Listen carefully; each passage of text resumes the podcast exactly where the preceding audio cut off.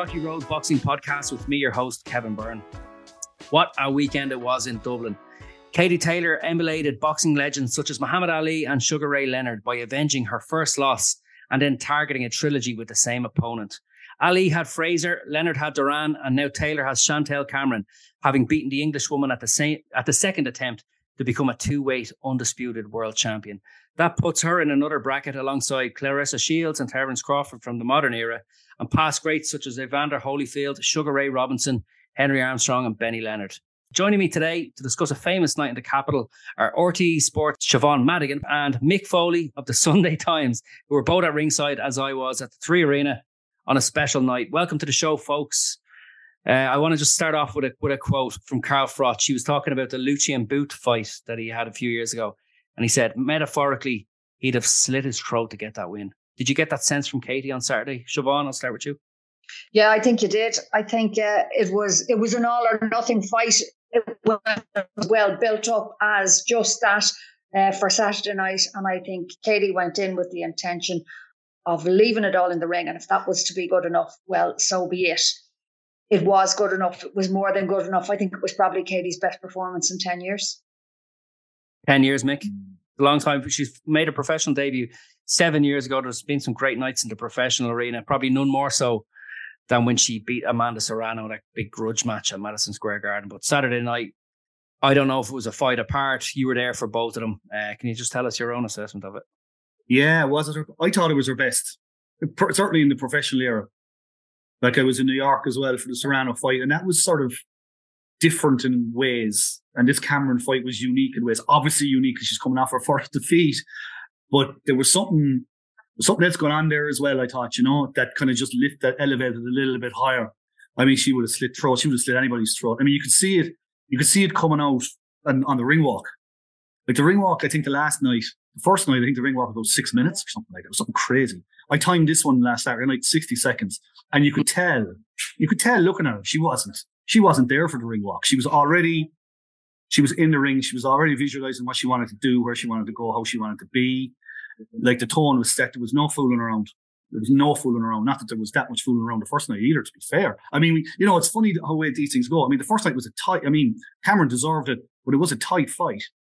Um, but it was kind of obviously then the passing of time and people are reflecting, have been reflecting for quite a while, uh, about her mortality as a boxer. And it's interesting, Siobhan says it's best performance in 10 years because I think there probably has been a decline over the last bunch of fights, even through these enormous fights. I mean, the Serrano one, after four rounds, it looked like, oh my God, you know, is, is, it going to end here? You know, but she pulled it out. Um, and yeah, I, I yeah, it, it, it was a phenomenal performance not enormously surprising too, like when you actually saw it happening before your eyes. You know, there was a kind of a real GAA thing about this whole thing as well. And I was like, we lost to that crowd. There's no way we're going to lose again. So what yeah. do we need to do? Right, lads, this is what we're going to do. We're going to shut down over the media, right? We're going to let them do all the talking if they're going to any talking. we're saying nothing, right? Uh, we're going to go yeah. in there, totally different attitude. We're going to find a different way to, to fight this time. We're going to do something a little bit different. And we're going to hammer the hammer. We're going to yeah. go after their strength and we're going to show them that their strength might well be a weakness or it's certainly not going to be the strength it might have been the last day. So I can see a situation.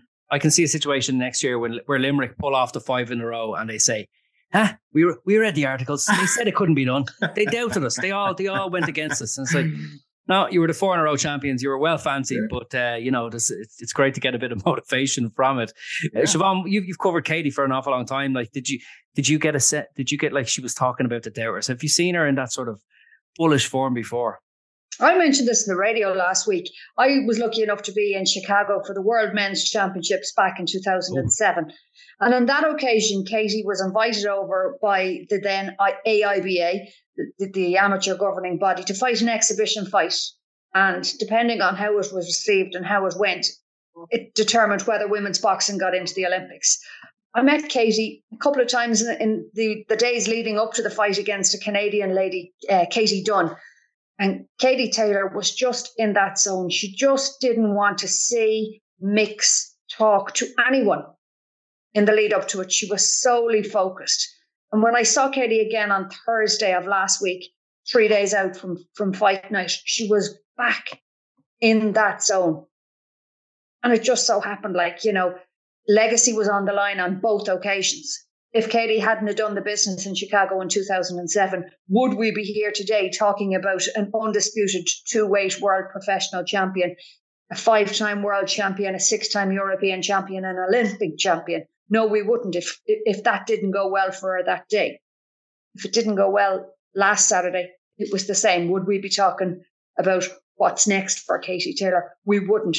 But she has proved on both occasions that once she gets her mindset right, it doesn't matter. It's all just noise outside the camp.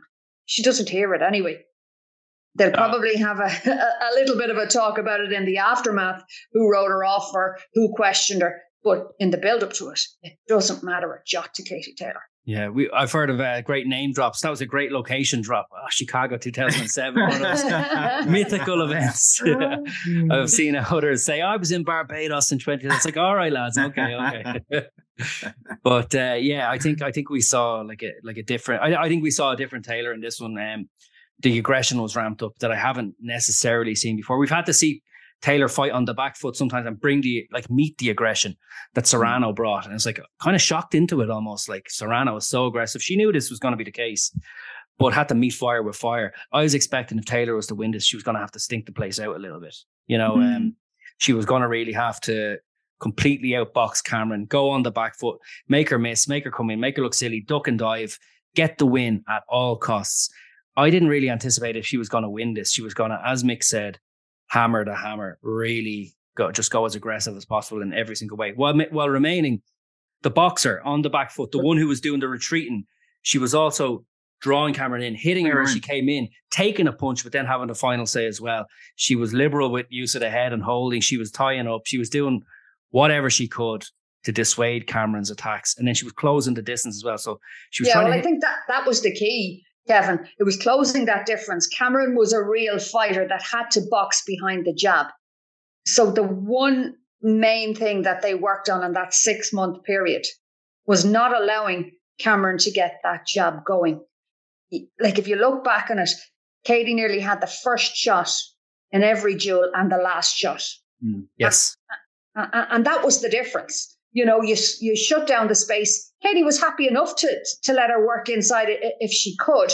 But most of the most of the shots that Cameron landed were on the upper arms and whatnot. They really, really weren't doing any damage because she wasn't getting her first shot in. She wasn't getting that jab in, and that dis- it just put her off. You know, I'd say the Taylor camp with Ross Enamait, they planned for every eventuality. They were willing to change to whatever ploy they needed to do.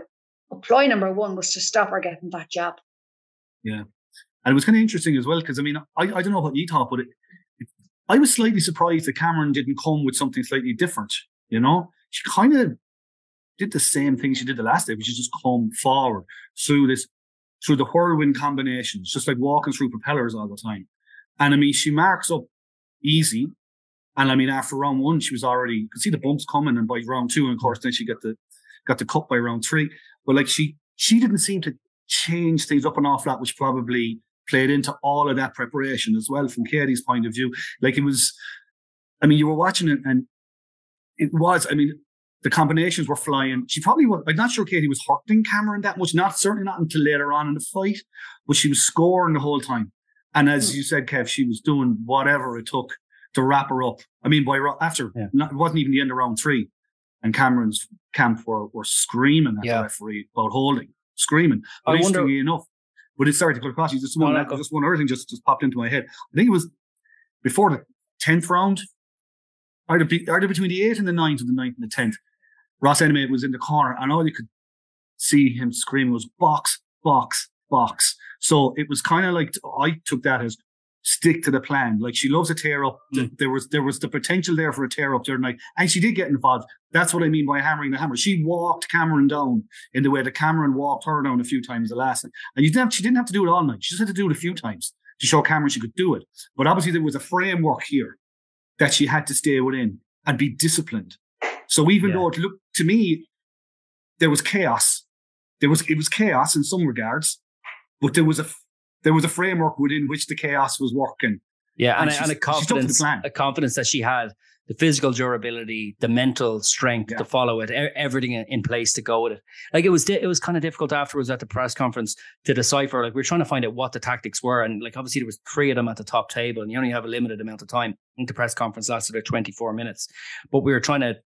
I wanted to hear from Ross. What was the game plan? What were the tactics? I wanted to hear from Katie how did you do this? You know, did you enjoy yourself? What was it like? And the were there was Croke Park seemed to dominate the conversation. And then later on, there was questions about Conor McGregor. We might get to that later on. But um, I wanted to find out what the tactics were, and they were not really revealing it. It was it was one game at a, it was one round at a time. You know, it was get the job done effectively. There was no, there was um like Ross Enamait was wearing his t-shirt, Roger Mayweather. You don't know shit about boxing t-shirt, which like definitely uh you know an up yours to the assembled audience um, who who wrote Katie off, and you know, but asked about why didn't you, you know, what was different than last time? That wasn't the real me. What were the issues? I'm not telling you. What did you do differently this time? It was the real me, and that's all you're getting. And that was, you know, and maybe maybe hinting at like they are going to probably fight a third time, and you know, why give it all away? Well, there's two things there. Oh, sorry, Sean. Go on. Go on, Sean. Sorry just just on, that point, maybe it was the real Katie Taylor hmm. on on Saturday night last, but was it the real Chantelle Cameron on Saturday night? Like hmm. that's the big thing. Chantelle Cameron had spoke very openly in the build up all last week about having a tricep injury in the first fight, which to my mind was going to make her stronger and more come forward and better on Saturday night. But we didn't see it. Now, yes, that was you know, Katie's ultra defense. Was Katie's tactics, as I said, to, to, to close her down. But have we now had two fighters where only one fighter has turned up on, each given night? Yeah, it sets it nicely up for a trilogy. That's an interesting point as well. And I think there's a couple of factors that maybe led to the performance we saw from Chantelle Cameron.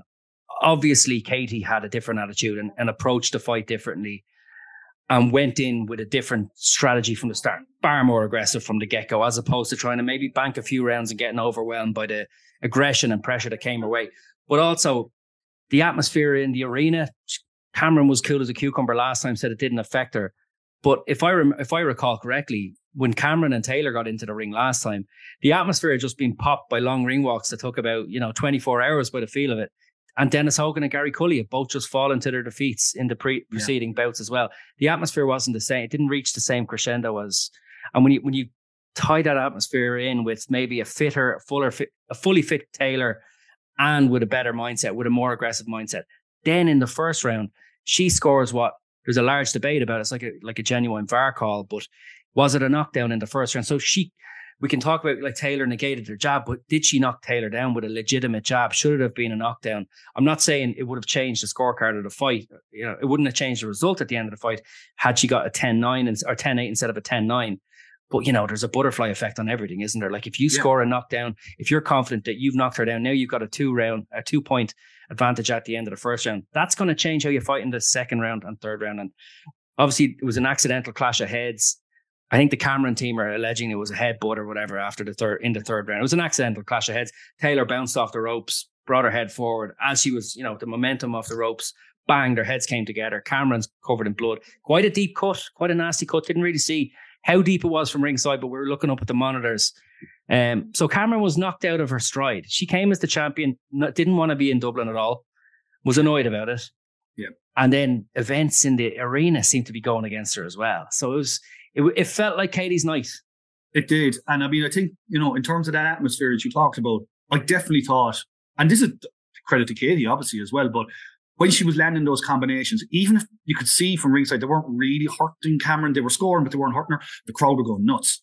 Every time it was a big combination, there was this huge roar, huge roar, which has to play has to help. It's got to help. Like yeah. if you're a judge and, and you, you know, it'll tilt you, it might tilt you one way or the other. Like, but it was interesting just about them not um, revealing the tactics. I mean, if you think about it, like they won't want to, because they're going to have to think of it. They're probably going to have to think of tactics for for third time out. They'll go again, and, yeah. And also, if you're trying to develop a siege mentality, you want to keep the people on the outside guessing where you are, how you are.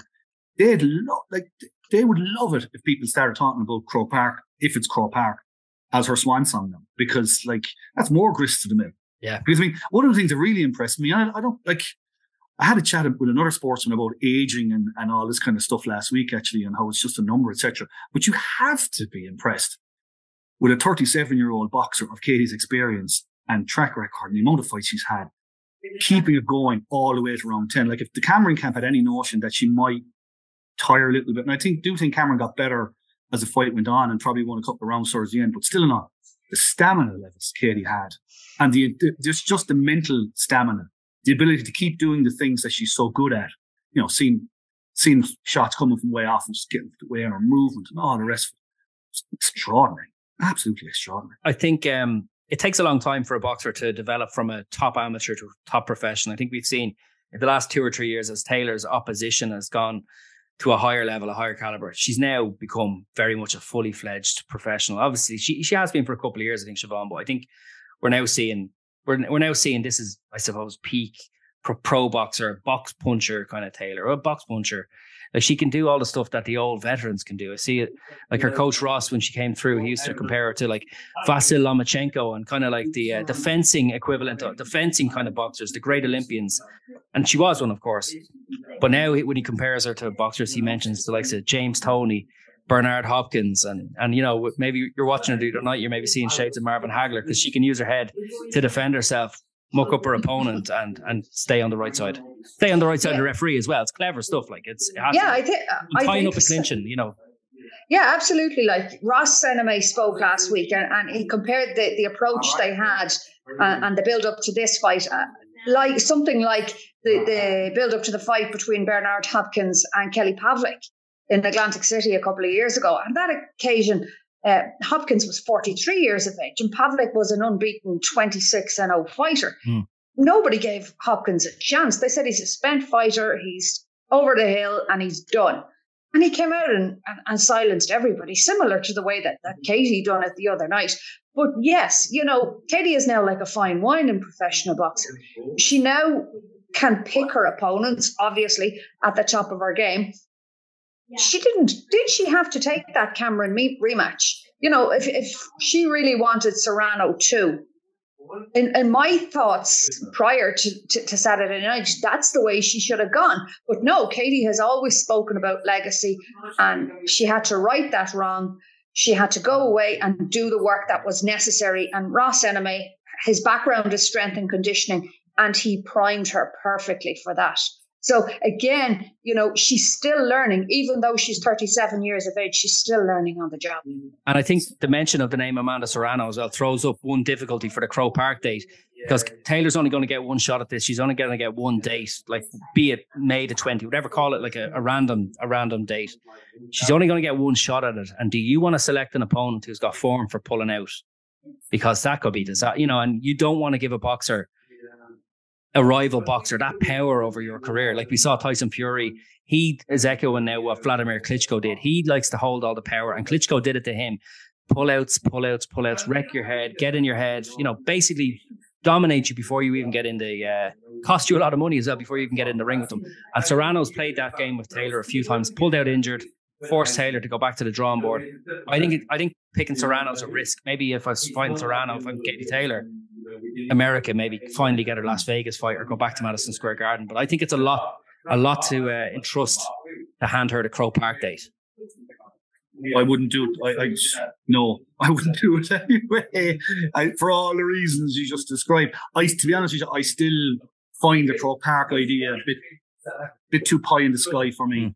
I just can't, I can't conceive it. Even with Taylor Cameron three, like if the fights had been on terrestrial TV, if there had been a bit more, and I mean, you know, God bless them, neither of them are particularly, uh, they particularly enjoy the media side of things. So they're, they're not, I mean, Cameron just point blank just doesn't want to be introduced to an Irish audience, it seems, just doesn't want to know. Um, and Katie, we know, likes to keep it to the bare minimum for all sorts of reasons. So, um, I, I find it, I still find it pro parting kind of pie in the sky. You'd love to imagine it'll happen, but it just just feels a little bit, I don't know, far fetched to me or something. I don't know. And I'm not even sure Matchroom it to be brutally honest. But uh, I don't know. It just seems like like if if if I'm in Matchroom and I'm kind of just weighing up the pros and cons of this, and of course you want to do what Katie wants to do, and you want to put that out there. Like there's a lot of variables in this, and you're dealing with a stadium you don't know. You're dealing with people you don't normally deal with. I'd say if Eddie Hearn in the morning had a chance, he'd put her in Wembley and just do it. Yeah. You know? Rather than Yeah. Croke Park and all the stuff that comes with it. And he's already had a taste of it, you know, in terms of trying to get it going last year. And, you know, the, the realities around what things cost and who will and won't pay for them. And the thing is, like, GAA are not going to come on their hands and knees. They're sitting there going, well, if you want, if you want the use of the hall, you pay for it, you know? Yeah, the sta- and the state makes up the uh, the state makes up the balance. Uh, Eddie Hearn reaches into his pockets, which are quite deep at this stage, you know, Mhm. dealing constantly now with the Saudis, and is in on a, is part of a big joint card on December twenty third. You know what I mean? Matchroom are not cash poor, and he's either going to have to dig deep into his own pockets or convince the state that they need to invest in uh, the Katie Taylor show. And, and to be fair, Siobhan, if Taylor was to fight Serrano or Cameron next summer in Croke Park, it would be one of the biggest world events in boxing next year. Do you think it's something the state should invest in? Um, I don't know about that, and you know, like like Mick says, I'm not sure whether Croke Park is really the place to go. I know Katie would love to fight in Las Vegas, and I think a Katie Taylor Amanda Serrano showdown in Las Vegas would sell tickets equally as as well as a Taylor Chantelle Cameron Part Three. Uh, should the should the state invest in it as a, as a global sporting event? there should be an element, but it, it certainly shouldn't be that the state have to make up the shortfall because because Matchroom don't want to. I remember as well. Uh, wasn't it last time Conor McGregor said, "I'll pay for the I'll pay for the uh, security costs," and I don't think that happened, but he did come on board as a sponsor. That was something that was broached at the end of the Taylor uh, press conference afterwards, which I don't really like them to press conferences anymore. I see them as a TV show. Eddie Hearn is the uh, the Conan O'Brien or the, the Gay Byrne, and he has an assortment of different guests sit with him Yeah. at various weeks, which is why he kind of had a go, I think, at Sean McGoldrick from the Irish Independent for asking fairly valid question about the uh, the validity of Conor McGregor sponsoring the uh, sponsoring the event on Saturday night. And Yeah, like I mean, it's. I think it's it's fairly simple for me. Like this is a private venture. You know, this isn't. um They're not handing out free tickets to school kids to go to this. Like this is a this is a private venture. There will be absolutely, you know, the grassroots of boxing will benefit in terms of the profile that the sport would would achieve and all the rest of it. But that's that's a very nebulous thing. It's very hard to measure that. So it's a private venture. It's a business. It's a business deal. Personally, I don't think the government should be particularly anywhere near it. Don't think there's any need for them to be anywhere near it. And that's that's not um, to deprive Katie of, of her. I mean, Katie deserves to fight wherever the hell she wants. I think she's done she's done more than enough on, on that front. I just think the practicalities around Croke Park seem seem a bit far fetched for me. I have to say it's it's gas also how sport goes because this time last week, um, you know, right and rightly, I mean, people were talking about whether this could be Katie's last fight, and Yeah, I think the, yeah, the, the the writing her off aspect does come from a. She doesn't want to hear this, and she it's not relevant to her. You have to make of these things what you will, but it comes from a good place. People want to see her get out of this wealthy, in good health, and with a great career, having achieved it. She's already she's nothing more to prove. That's what people want, and I think that's that's that's that's where that's coming from. But uh, but now we're talking. I mean, it'll be interesting to see will there be any discussion at all about retirement from now on because we're now. I mean, just in the last ten or fifteen minutes, we're talking about. Uh, she's got to go to Vegas. She's got to fight Serrano in Vegas. She could fight Cameron in in in uh, Croke Park or somewhere. There's there's more fights. She's only come into her prime as a pro boxer. We've all, we've said yeah, it's amazing how stuff can turn around when like a second defeat and we're she's tossed. You know, I'm always believe stuff doesn't just flip around like that. You know, I do I do find it odd though the uh, the the tendency people have to tell Taylor to retire. You know what I mean? I'm not sure it would happen Yeah, for a 37 year old man. Maybe it would. We we're all aware that boxing's a dangerous sport, and as as athletes approach 40 years old, you know their ability to take punishment lessons, and especially when you've had a long career in the amateurs. So I understand that that uh, that wish to see boxers.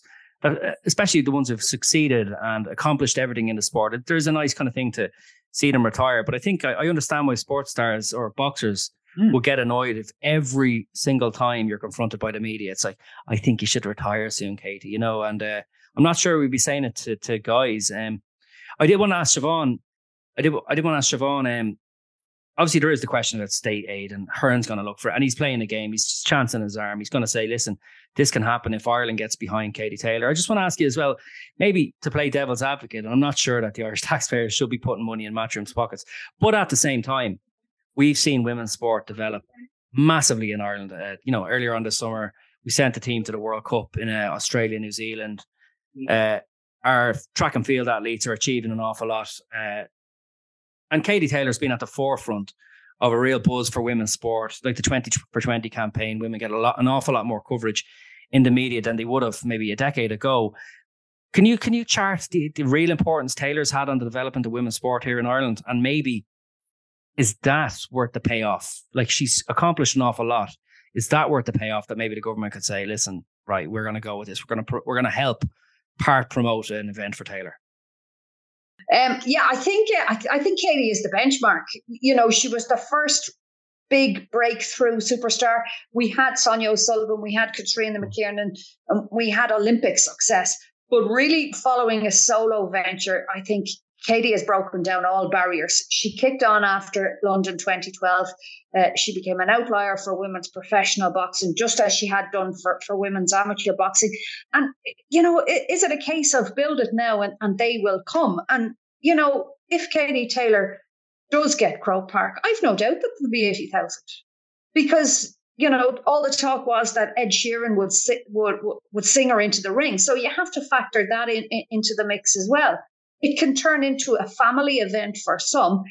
Primarily, yes, it will be a boxing event, and you know you'll have to have a very very stacked undercard with an awful lot more uh, quality than perhaps it was on show on, on Saturday night in order to to get the real boxing aficionados into it.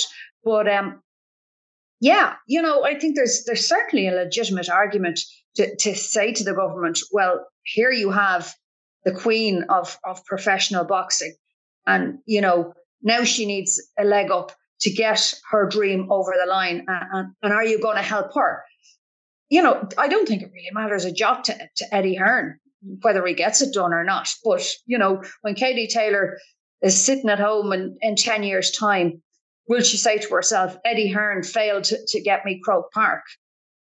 No, because Eddie Hearn will have have come and made every stake to get Croke Park over the mm. line. And, and for one reason or another, it w- won't have happened. It won't be Eddie Hearn's fault. Yeah, I think, like, I mean, with some clever ticketing routes, you know, maybe discounts for the boxing clubs, uh, cheap tickets and all. He's he spoke about 30 euro tickets which I'd like to hold them to. Let's see if that takes place. You know what I mean? Absolutely. Euro tickets. I can't see that happening. It'll be 50 minimum, I'm sure. But um but it has to it has to happen because you know the boxing clubs are, are, are you know the foundation of boxing and and they're the ones that can't afford the 150 euro tickets to go into the three arena last yeah. Saturday night and, and probably more expensive last May. So, you know, there has to be some sort of scheme put in place for the sale of those tickets with priority going to, to members of boxing clubs. Yeah. They're the ones that, that that really deserve to be there. And it's one thing to say, and I would say it myself, but like ticketing ticket sales were slower for Taylor Cameron two than they were for Taylor Cameron one. And obviously the homecoming bubble was burst. Taylor had fallen to her first defeat, but it's very expensive to go to boxing. I think it's beyond the reach of families to go, you know, to bring your couple of kids. I don't know who could, you know, most people wouldn't be able to afford it. Yeah, and it's the outside stuff as well. I mean, you're, it's not just, you know, if you're in Dublin, okay, it's fine, you can go and come back, but it's a late night event. Mm. So you're not going to be, unless you're me, you're not going to be driving three hours down the road afterwards. um, but like, it's just, it's, it's, um, yeah, I don't know. The, the family thing you'd have, you'd want to have the fight fairly early, which they wouldn't want to have the fight early in the evening, really, to make something like that work. Um, so there's an awful lot. That's what I mean. There's an awful lot of variables that just, I know, I hope I'm, I hope I'm wrong. She's really lovely to be sitting in Croke Park praying it's not going to rain in May, uh, waiting for Katie. And, and, but again, again, that's, that's another thing. So like, if you look at last weekend and again, the kind of the stripping back of all the, the media duties and the hyperbole. And as I say, the ring walk was, I'm in the ring. And Cameron was the same. She was like, I'm in the ring. 80 seconds. Yeah, yeah, same thing. That, that won't work for Croke Parklets. Like they're going to have to embrace the occasion. And I remember in Vegas, or not Vegas, sorry, in New York, um, for the Serrano fight, that was a big thing. I remember Peter saying that he had told Katie to take your moment. When you go out there, take a moment to take your moment, you know, um, take it in. And maybe she did that too much the first night out as well. So now they've gone out the second time against Cameron and let the moment, you know, just look at, we're here on a business. This isn't a homecoming. This is a business trip. Um, there's going to have to be some kind of compromise there if they were to go to Croke Park, for example. I think if it went to the Tree Arena for a tournament, it'd be different. But you know, where maybe I, I, I don't know. It's it's an interesting psychological one as well to kind of in terms of how how much how far does she go to even embrace the Croke Park experience, having had the experience of uh, embracing the, the, homecoming and it not really going that well, and then not embracing the homecoming, it goes better. All those little things kind of play in your mind too, I think. Yeah. Siobhan, after 2012 at the Olympic Games uh, in London, I presume you were there, Siobhan. I was. Yeah. After those Olympic Games and all she achieved, her father Pete said she should retire then. Did did you did you yourself ever could you ever have believed that 11 years down the line we'd be where we are now? And she'd have achieved uh, everything since. back in, in 2012 would you see that we'd be here in 2023 no definitely not. But um, I, I, never at one stage thought at that point that she would retire. Fast forward four years and, and, and the, the disappointment, the huge disappointment that Rio was. Would she walk away from the game then? Yes, potentially. And I think, you know, she took seven, eight months to, to think about what she wanted to do. And mm. she said that she, she'd go and, and give the pro game a crack. You know, look at all the criticism that she came in for at the time for, for leaving Ireland at that stage. You know, like she had been built up by the IABA. There's so many good boxing coaches in Ireland, and she headed off to America. You know, it, there's there's certainly a movie in it. Yeah, I think so. Yeah, Ross Whitaker, come back to the come back to the director's chair. But is it amazing? Like that, you know, you mentioned Rio, and I mean, or not Rio, I mean London. Um, and if you thought of London, that was the peak. Like that was the career peak. Mm. Her sheer brilliance as an amateur boxing had helped to just will women's boxing to the Olympic Games. She goes, she climbs the mountain, she wins gold. And that's the moment. Like that's your movie moment right there. And you go, okay, where you go next? You go to Rio and okay, you think a second gold medal or whatever, and that's that's it then. And of course it doesn't work out. What I find extraordinary is that she had that movie moment in 2012, and 11 years later, she's created two more at least. I mean, in, in Madison Square Garden, that felt like the peak. You know, winning that fight, that felt like the peak. And yet she's come back now and she has this other rivalry with this other boxer that no one really thought about uh, before before last year. Yeah. And now I, saw, I, saw, I, certainly was. I was seeing this one coming down. You, you saw it coming. Oh, yeah, yeah, you saw. Well, guys, I'm, I'm sure guys like yeah. you know you're tuned in like yourself saw saw her coming. But like this now now she's on the verge of this epic trilogy, and yeah. I would like I would say it was it was the best professional win she's had was the other night. It was better than the Serrano for all sorts of reasons. And so now she's achieved another peak. It's an extraordinary career she's had to be able to, to invent, reinvent, and reinvent again. She said, um, resurrection is in my DNA, you know, a nod to her religious beliefs and stuff. Um, I was listening to Second Captains the other day where they had uh, Gavin Casey and Andy Leon, and they were saying that against Serrano, we saw, you know, her resurrection mid fight. You know, she she looked like she's gone against Serrano. And now we've seen it in the break between the, the 10th and the 11th rounds against uh, Chantelle Cameron. So, yeah, she's certainly adding absolutely everything. Like if she's if she's filling out a, a boxing bingo card, she's like, right, I've got that one done. You know, I've ticked this box. She's ticked the under underdog box. She's you know she's looking at Croke Park. She might look at Las Vegas. Uh, but I think a trilogy seems to matter to her. She talked about um, Erik Morales and Marco Antonio Barrera uh, Morales won the first. Barrera leveled it up at one all, and then Barrera went and won the set and won the third one. She seems to she seems to have that one the bit between her teeth as well. So I, I'd be thinking most likely it's Cameron. Cameron's going to be very unhappy at coming back to Dublin, but to do a stadium fight, I think like Eddie Hearn effectively has explained it, and he, he promotes both fighters, which is I think it's problematic. Really, like I mean, it's it's not not really the done thing in the USA. Managing the same like managing the same fighters is not really okay here in professional fights, but it does happen that, particularly in women's boxing, Hearn's Matchroom Stable have been good at attracting all of the female boxers to their stable and then just putting them, putting them together in dog fights. And that's been really good for the standard of boxing and for the standard of women's fights, getting more unified and undisputed fights. But it is going to leave somebody quite unhappy walking away from the contest that their promoter is happy that his other fighter has won and uh, I have to leave to go. But uh, I was going to ask um, Mick. I want to ask you, like, cover like a range of sport, and Siobhan, you would as well. Like, you're not just covering boxing solely for your uh, respective uh, respective radio stations and uh, newspapers. Mick, how would it rank that, that event that we saw the other night for? Because uh, obviously for boxing fans in Ireland, that would have been a bit of a pinnacle. But how would a night like that re, uh, compare to like covering an All Ireland final for you or other events that you go to? Yeah, I think it's boxing is always different because well for a start like it's an indoor arena so you had like 9 10,000 people in there as opposed to let's say 82,500 in Croke Park where the atmosphere is different right? Like to compare it like just in terms of boxing I always said like that Bernard Dunne in Cordoba was the loudest event I was ever at in my life. The when he got the decision that night I, I've never experienced anything like it. I have to I thought last Saturday night I'm going to just say it exceeded it because 2009 so long ago. I probably, probably, you know, I'm just, I'm really just like one of those outfits and it was better in my time or whatever. So I would say that probably exceeded it, um, in terms of sheer volume and sort of the, uh, just, just the noise. I mean, football wise and or J wise, yeah. I mean, I always thought 2002 All Ireland final when Armagh won was something else. Like the not the uh, the explosion when when they won was was something else. But uh, um, boxing wise, yeah, I would say last. I'd say the last night. Yeah, yeah, it was probably probably number one. Madison Square Garden would probably be number two, joint with Bernard. You know? Siobhan, you're going to have to. You've got the trilogy nod here because I'd say Dunne Cordoba maybe just shaded into just in terms of the sheer drama because the knockdowns. Dunne looked like he was finished. He'd knocked down Cordoba, then he got knocked down twice himself, saved by the bell in the fifth round, and came back to win by knockout. Mm-hmm. What do you, what do you reckon, Siobhan? That, that, that, yeah, that was a real that was a real real great night, and, and that was a real great sporting day because you might remember Ireland had won the Grand Slam before that. Yes, and and, and right, it, yeah. it was all building nicely, and yeah, it, it, you're, you're, I suppose you're going to split hairs b- b- between them.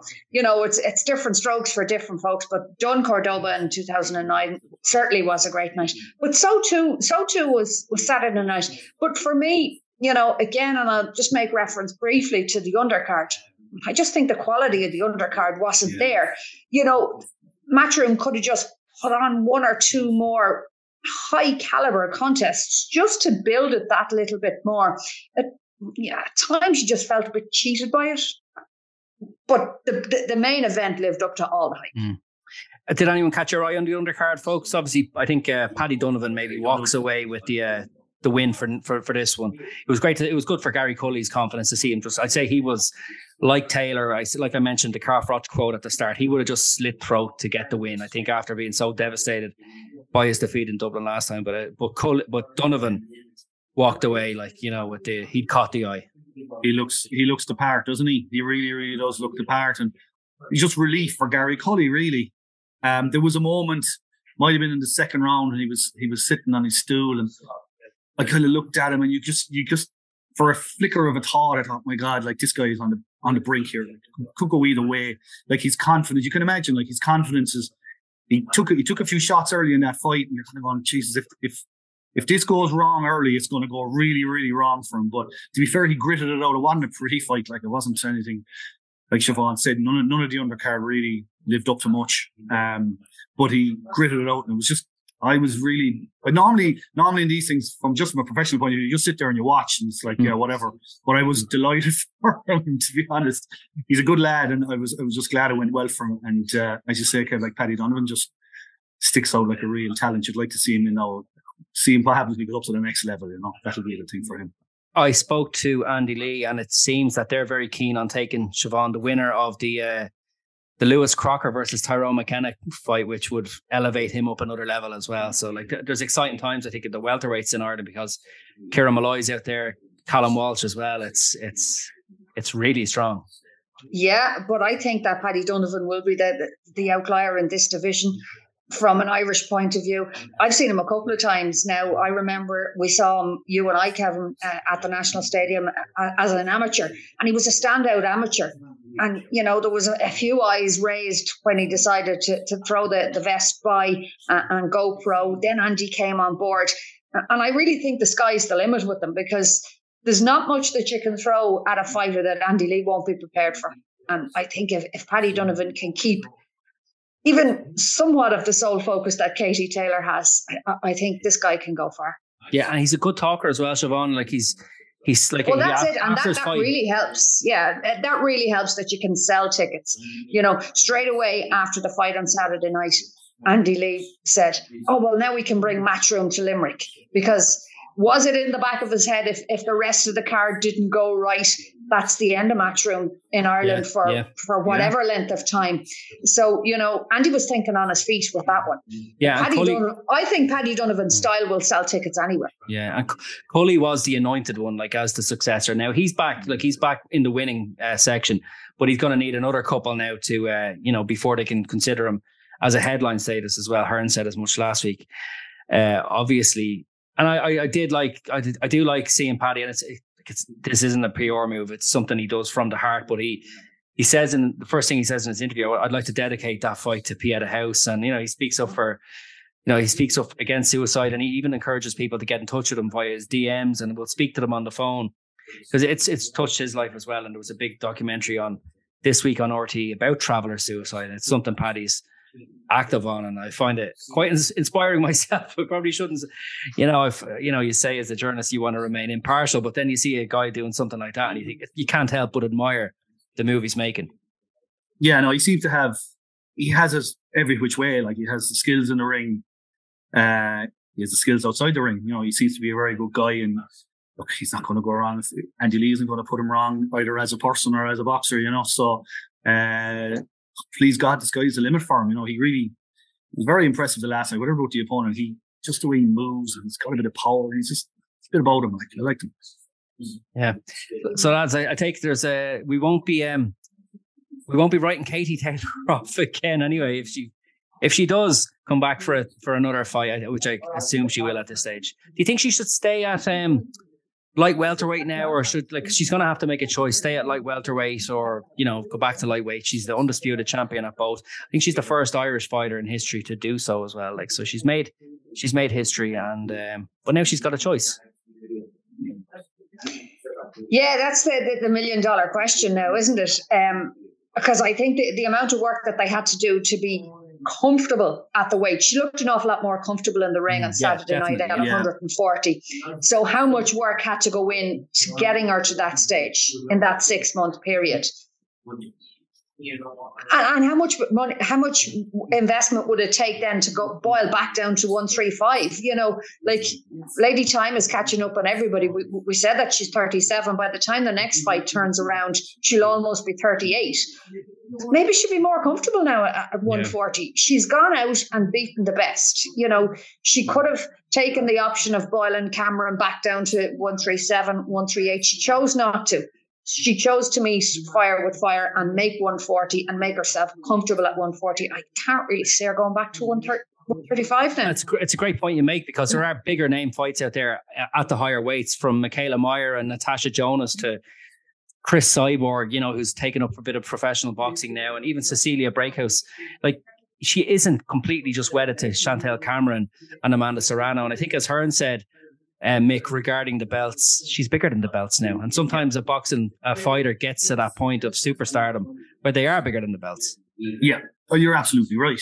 And I mean, even the names you reeled off there, they all have enough to justify getting in the ring. Number one with Taylor, and for Taylor, I mean, I think when you get in the ring with Katie, that sprinkles stardust straight away on the fight. Having Katie involved, it it almost uh, at this point now it it lifts the opponent even more. So you Yeah, yeah. But as you say, the names there. They won't need much. They won't need much lifting. They're all bona fide. Like, and uh, I'd agree with Siobhan. I think now that she's at 140, why you stay there? I I mean, you know, I think we've kind of more, unless, I would say, unless she's going to take uh, a spin to Vegas, um, you know, it's going to be Cameron next. So why, you know, why, why kind of try and reinvent the wheel, try and, and put yourself through that punishment to get back down against there we are and, and just drive on, you know?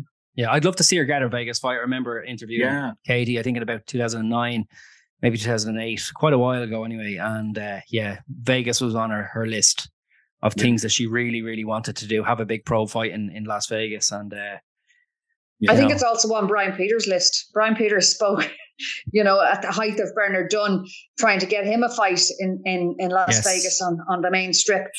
And that didn't happen. So, you know, again, talking to him privately on, on Saturday night and in, in the days since, You know, he's even talking about the possibility of having the fight in the Sphere, which is the new venue. And yeah. I, I, I have no concept of how that would work. But um, yeah, like the sky, as I say, the sky's the limit. I, I think she's done it all and proven it more than once at 135. If I was Amanda Serrano and I, I, I witnessed what I witnessed on, on, Saturday night, I think I'd stay away from Katie Taylor. You know, Amanda mm. Serrano has her own legacy and she doesn't need another defeat from Katie Taylor if that's yeah, the way she's so fluid. Out. She's so fluid in her weight classes, and she's making her own history. She's doing twelve by threes. She's fighting alongside Jake Paul, making big money. Anyone who fights her, kind of in a way that Taylor has, gets their own name elevated. And like Cameron comes out of this, she she's been shorn of her belts, but her reputation and her her name recognition is, you know. Well, well, there's another point, Kevin. Uh, 12 threes. It was just mentioned briefly in the in the uh, in the press conference afterwards. Yes and Katie said, yeah. She says, I don't mind. I'll go 12 threes. You know, is that a selling point of the next fight?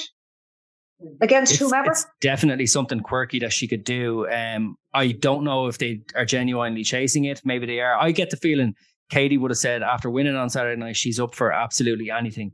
How about we just go down and knock down the yeah, yeah let's do it. Let's do it. Give me the keys to the bulldozer. I'm, I'm gone. Like, you know, she wasn't going to shirk from any challenge at that stage. But like, it is something that Serrano's doing, and I'd say she's up for it as well. She says it benefits the fo- the the boxer versus the fighter, doesn't it? But I think Taylor's become both things now at this stage. Yeah, like, and, the there's, and there's definitely something in that, and we have we have to think of the obviously we have to think the athlete in this, but on the flip side of that, I think one of the reasons why we've had three absolute barn burners like from Katie Taylor over her last four fights is the 10 by 2 because it just there's no room there's no room to kind of scope things out you know? You gotta go out you, you got you got to do what you decided you're going to do and you've got that contrast of styles obviously with Katie and others in the last couple of fights as well as that but I don't know I think the 10 by 2 and also like if you're going into a trilogy that's a big thing to bring into the completion of a trilogy you know uh 12 by 3s for the first time so no, I kind of hope to leave it at ten by two. I, I yeah,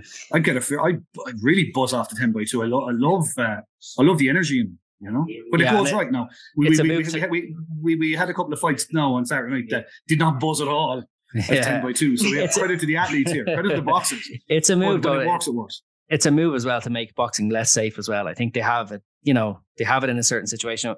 Why increase the time, the duration? Why increase the number of rounds? That would that would make it less safe. You know, so. Hmm. But I, I, get the I get on the flip side as well. It would give Taylor the time to be more composed, to slow it down, because all of her fights are like an absolute sprint, aren't they? Like, I mean, the heart rate at the end of them, Siobhan. I don't know about you, but I was like nearly in palpitations at that stage. Laptop on the lap, and make we might touch on the perils of being a newspaper man in a digital oh, age. But um, you know, but it's the worst. You know, it's the worst. It's I was worst, thinking, man. my jacket's off. What am I supposed to do here? Take off my shirt? Like what? You know, it was just, it was tight. It was, you know, you're sweating and like the, imagine, imagine the toll on the athletes boxing at that pace for 20, for 20, yeah, uh, for 10 twos, you know, 20 minutes. It's relentless. It's relentless. And it's in, that, again, you know, without, again, we don't want to sound ageist about it, but I mean, it's just immensely impressive what, you know, what Katie managed to do. But, and Siobhan touched on it there. I mean, enormous credit to Chantelle Cameron here. Yeah. I mean, she you may be right, Siobhan. I mean, she may not have been at her best in the same way that Katie might have been at her best in fight one. But Christ, it wouldn't have taken a whole lot more for her to win. I mean, the courage almost goes without saying, but just uh, she's an immensely impressive fighter, immensely impressive operator, like you know. Um, and uh, you know, she deserves an, a huge amount of credit, you know, for you know, it takes two to make a classic. And looks like the sort of machine. If she was put in twelve by three minute rounds, she would just continue to keep pouring forward. And oh, I think you know, she Mexican probably win. Style. Yeah, I think she'd probably win. To be honest, yeah. and it, that, will be an interesting thing for her coming into a third fight if it does come to pass. Will be how they tweak their approach. You know, because I think Katie will have to tweak her approach again. You know, and you don't walk into the same river twice. You know, so she'll have to she'll have to change. But I think one of the lessons I would have taught from the Cameron perspective, and the Kev, you're absolutely, it would be lovely to hear from both camps exactly what they were planning to do the last night. But just from what you can, we can gauge from the outside looking in, I would imagine the Cameron camp would have to go at a third fight with Katie in a different way than what they've approached the first two, and whether she had that capacity or not. I'd imagine she does, but it would be very interesting to see what they might do differently or how they might go at it differently. You know, I don't think they'd allow uh, referee Roberto Ramirez Jr. to be the third man in the ring at this one, given the complaints we've heard from uh, Manchester, Salford, Northampton direction in the days since. were you were you speaking to them at all? Uh, Siobhan in the days after as a camera camper and I thought no, no, attend the press no, conference it's, just uh, like Taylor didn't the first time. No, and you know, like after the first one, uh, Jamie Moore was happy enough to speak to anybody. But on Saturday night, Yeah, I walked down uh, down by the dressing room area, and it was firmly door shut.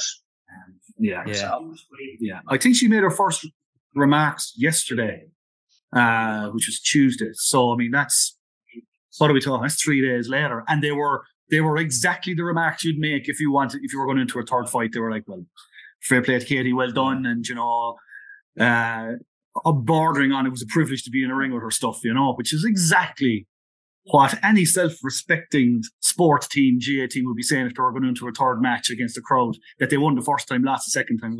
Let's butter them up now until they can't even walk. They'll be so slippy. So you know, it'll be, you know, it's typical stuff. We're all, you know, we're not quite back to square one with it, but we're certainly uh, the mind games are ongoing. It's a Yeah, I'll finish off the. I'll finish off this just as um, just as the as the press conference finished at the end of the fight. Obviously, um, Sean McGoldrick. We we're 24 minutes in. Sean McGoldrick, uh, Siobhan asked a question about uh, Conor McGregor's sponsorship of the event, and and Eddie Hearn kind of flipped on him. Oh, you're always being so negative and stuff like that. And you know, I'm not going to answer these questions in front of Katie. What what did you make of the reaction? Like, I mean, I think. I get why people don't like hearing journalists ask these sort of questions. I understand. And when the when the when the video is clipped and sent around the world, you know, the video of the of the hmm. TV show that they're they're all watching is sent around, but it's a press conference. Like, I mean, when it when else are you going to ask these questions? I did note that, like, like th- this is the first opportunity the newspaper journalists had had to speak with uh, Eddie and Katie after the fight. Like Eddie had already done seven or eight minutes with uh, IFL TV backstage. He'd already done seven or eight minutes with uh, Forged Stout sponsored Boxing Social backstage. And then there's a sense, I've already answered these questions. It's like, yeah, but you've answered them to effectively in-house PR, uh, you know, state-sponsored PR media, Matchroom media, effectively. He actually did them all at, at ringside after the Did fight. another one at ringside, Jay. Did. um, uh, where, where he spoke at length about who sponsors the fight and who who doesn't sponsor the fight. And again, you have to turn turn this back to it's a business venture. And if he's going to get sponsorship of the fight, he's not going to turn it down. And, and and prior to Thursday, he saw no reason as to why he was going to turn it down. My understanding up until lunchtime on Friday, Conor McGregor was still due to attend the fight. And then Matchroom took a decision on Friday that, that, that he, he would be asked not to attend. Members of his family were certainly in attendance on, on, on Saturday night. Yeah, and I don't I don't think he was out of the country. I think I saw a video from um, the Forge or the Black the Black Forge, yeah, where there was a big party, big screens, and uh, you know, he's there having a, a meal with the with the wife and kids, you know, about, you know, celebrating, enjoying the fight. But like I mean, I get you know, I get it's Katie Taylor's victorious post fight press conference. Uh, like I personally wanted to hear from I understood like why to to ask about McGregor at that at that event, which is being recorded, is kind of like pissing inside the tent almost the way they see they see it. But there's no other real opportunity to ask these questions, so it, it has to be asked. And I think it's there's no other, you know, that's it. That's Well, the, I understand that he's also sponsoring uh, the- the cards in Belfast on, on Saturday night, so maybe there'll be a further opportunity to, to, to seek their views on it. well, I think we saw with the MTK stuff in the past that events in the south don't really matter to boxing Very in Belfast. vibe. They do not care. Like they were asked, you know, during the uh, during the years that there was a series of gangland murders on the streets of Dublin. Boxing continued unabated in Belfast, and whenever anyone was asked about it, they all said, oh, "Well, we don't really pay attention to that up here." And that's kind of boxing is a united All Ireland sport until you start to see Until- until you Yeah, start to see the, the difficult questions, and it's like, ah, that's nothing to do with us. I think one of the, and this is possibly one of the things that um, sort of makes Ireland complicated. Yes, I'd say in Eddie Hearn's mind is that a lot of things, elements that are outside of boxing, let's say, infiltrate boxing. So things like the MTK questions, you've Jamie Moore there, Chantelle Cameron's a former MTK fighter. There was questions around that before the first fight. And then you have McGregor's presence and there's questions around McGregor, McGregor's uh, involvement in the fight and, you know, financial investments and, and whatnot. And these are things that he can surf past in other jurisdictions, but they come to the fore here because they are newsworthy. And, and again, you have, you don't have an enormous boxing focused media. You have people coming in who, like myself, who come in, uh, interlopers really, um, who are involved in specific, for specific events and specific bouts and they're asking questions. Now, with respect to Sean, I like I wouldn't describe Sean as an interloper. Sean's been covering boxing for many, many years and, you know, has done a, has done a terrific job down the years on the question of whether, the, you know, the question should be asked. Of course, should be asked. Like, I mean, there should be room for all of it. There should be room for the questions that you wanted to ask, Kev, and there should be answers given ideally, but equally, there should be, there should be room for other questions to be asked in regards to stuff like McGregor. Sounds to me like they didn't answer anything because they didn't answer anything about McGregor, didn't answer anything about you know, the kind of the vibe around the fight and, and, and, the tactics involved. I don't know you see it, lads, enough, but there was a there was a um, there was a little clip that went kind of viral there a couple of weeks ago of a college basketball coach, I think it was, in the States. And he did a press conference where the questions were a bit benign, we'll say, you know. And he actually stopped the press conference and said, You guys need to ask questions. You know, you're here you're, to, you're here to learn. You're here to ask questions and ask good questions. And we are obliged to answer you. That's what we're here to do right here, right now. Yeah. And if you don't ask us questions, we're not going to answer. Or, you know, there has to be, you know, so use this as an, ex- an opportunity, use this as an experience, use it for what it's meant to be, which is to ask questions. Yeah. Uh, and he got up and he walked out. So, I mean, that's, I mean, that's, but his point was, you're not asking good enough questions, so I'm out of here. So, I mean, I think journalists journalists in a scenario like like last Saturday night have an obligation to ask whatever questions they want to ask. Sure, it's and it's Eddie Hearn or whoever's right not to answer them. Yeah. and he'll give a he'll give a long he'll give a long winded and detailed answer to a question if if it pertains to Conor McGregor's positive impact Which, on the on the publicity of the show. If it's oh McGregor's done this, that, and the other, it's brilliant to have him involved. But if it's a, if it's on a it's got a negative tinge, it's how dare you ask me the question at, at Katie Taylor's? Yeah, which is fine, and that's, and that's and, that, and if the journalist wants to pursue that, it's it's our job to hold him to whatever account we believe he needs to be held to in that scenario, or you know if if it's a whatever the issue is you know. Uh, yeah. and, and, and, at, the, at, the, press conference on Thursday, no questions were asked. You know, it's it's the it's no questions from the floor. Hearn asked the, the fighters the questions. So I, as far it just sticks to my point that the press conference these days are TV shows, and if anybody yeah. seems to spoil it now, there's like this great offense taken. Uh, uh, Siobhan, obviously, we were standing there just like you're almost bemused at the way, the way it's going, you know. Yeah, but again, see, you have to go back to it's a business for Eddie Hearn. He had made his money on Saturday night. He he didn't need to answer any questions. In his mind, the show was done. The result was the right one. Everybody went away happy. Katie was going away happy. And his job was let's pack up the truck and get out of here. Yeah. Now, if much, he wants to yeah. come back the next time, he better be prepared because if there is forged stout involvement or whatever beer brand it may be the next time, I'm sure there'll be a lot more questions. There'll be a lot more Irish journalists and a lot more interest in it. And he yeah. won't be able to avoid it, this, the scrutiny of it. But with regard to Saturday night, the events of Thursday night in the capital, it just came too late to put any extra scrutiny on, you know, the involvement of Conor McGregor on, on, on Saturday night. Yeah.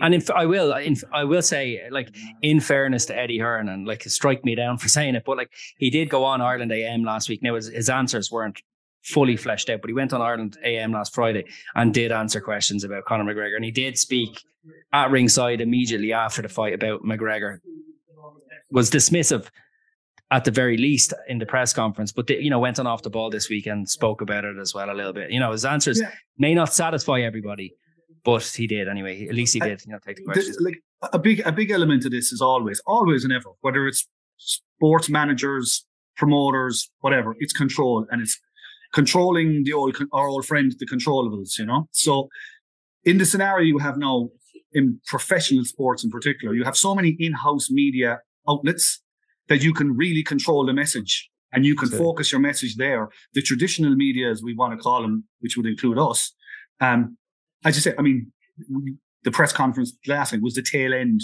of loads of other media outlets that he could control the message and he wasn't going to get asked questions he didn't want to get asked.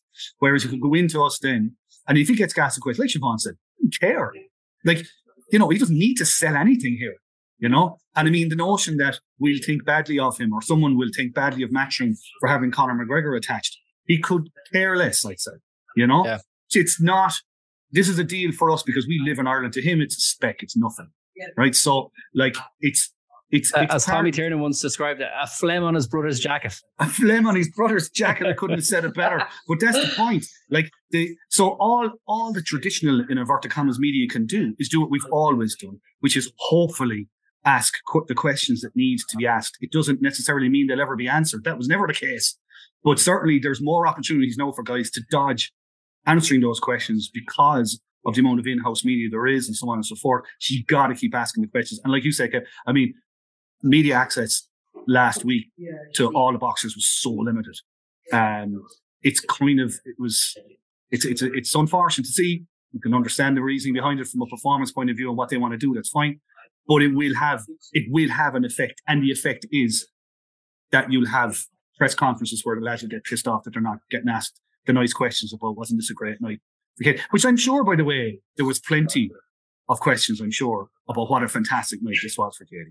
Yeah, and I'd say, unfortunately, unfortunately, but I'd say a large proportion of uh, my, the listeners to the show will be saying "f the media," you know. So Yeah, sure. Good luck. Yeah, Sure, of why not? course. Taylor, Taylor won Why without not? you, so you know. Yeah, yeah. But Kev, Kev, go back to when Bernard Dunne was at the height of it, and he was being promoted by by Brian Peters, who was who was just like uh, the Duracell bunny. You just couldn't keep him quiet. But now, before, during, or after, he doesn't want to know the media. He doesn't want to be speaking on the record whatsoever. And if we really want to know the insight into what Katie Ta- Taylor thinks of the involvement of Conor McGregor on a show, He's the man that should come and answer those questions. If she's not going to come and answer them, he's the boxing manager. Brian Peters should be the one that's answering these questions primarily, in my Peters over Hearn, but I suppose would Hearn not be the promoter of the event, who's take you know organizing the event, takes in the sponsorship? Oh, I suppose you mean. Sorry, I probably have misunderstood you. If we're looking for Katie's insight on McGregor being involved in her show, you go to the manager Peters. Yeah, that's fair. That's a fair comment, I think. Yes. But Yeah, like, again, again, it's stuff. It's stuff that they don't need to answer because it'll just these kind of things will just drift off on the wind.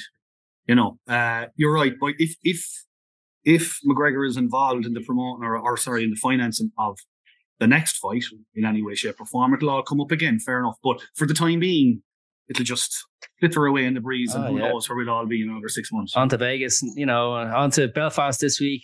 Who knows where next week? Monte Carlo, Bilbao. On on you go. The roadshow continues on, and uh, we await the next one. And uh, and hopefully, I suppose for Irish boxing fans, it is a homecoming because, like I say, it is a positive to see boxing back uh, on a big scale in Dublin. And I think um, there's going to be a renewed uh, enthusiasm for, uh, especially after Katie Taylor's victory and those of uh, the fighters on the undercard. I want to thank you both for joining us. Uh, I will leave it there. I think I want to thank you both for joining us this week on the Rocky Road. That's Siobhan Madigan from RTE Sport and Mick Foley from uh, the Sunday Times. Thank you both very much. Cheers, Thanks, guys. Kev.